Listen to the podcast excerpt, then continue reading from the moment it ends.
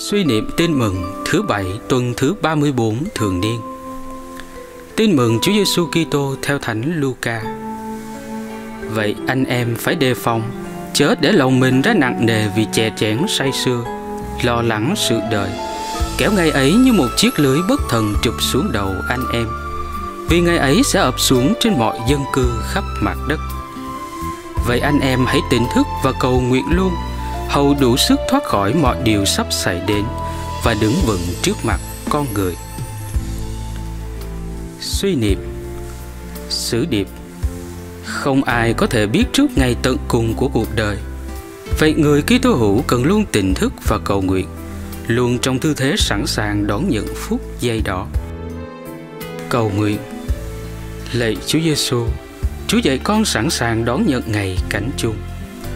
Ngày cánh chuông đến vào lúc chẳng ai ngờ. Có thể là ngày mai hay năm tới, Cũng có thể là sau khi con đã nhắm mắt xuôi tay. Để chuẩn bị biến cố bất ngờ ấy, Con chỉ còn cách là luôn sẵn sàng, Luôn thức tỉnh và cầu nguyện. Cuộc sống hôm nay dễ khiến con xa đà mê muội. Những tiến bộ của khoa học kỹ thuật và các sản phẩm của nó đã tạo ra một lối sống xô bồ chạy đua hưởng các tiện nghi. Người ta lo toan cho có được những lạc thú. Dù có phải trả giá bằng sự cực nhọc vất vả, bằng sự bận rộn kéo dài. Giữa cảnh người người đôn đảo làm lụng sắm sửa, mấy ai đủ tỉnh thức để nghĩ tới ngày tận thế hoặc nghĩ tới nấm mồ của mình. Còn mê muội cũng vì con ít cầu nguyện, ít vào nơi thanh vắng với chúa.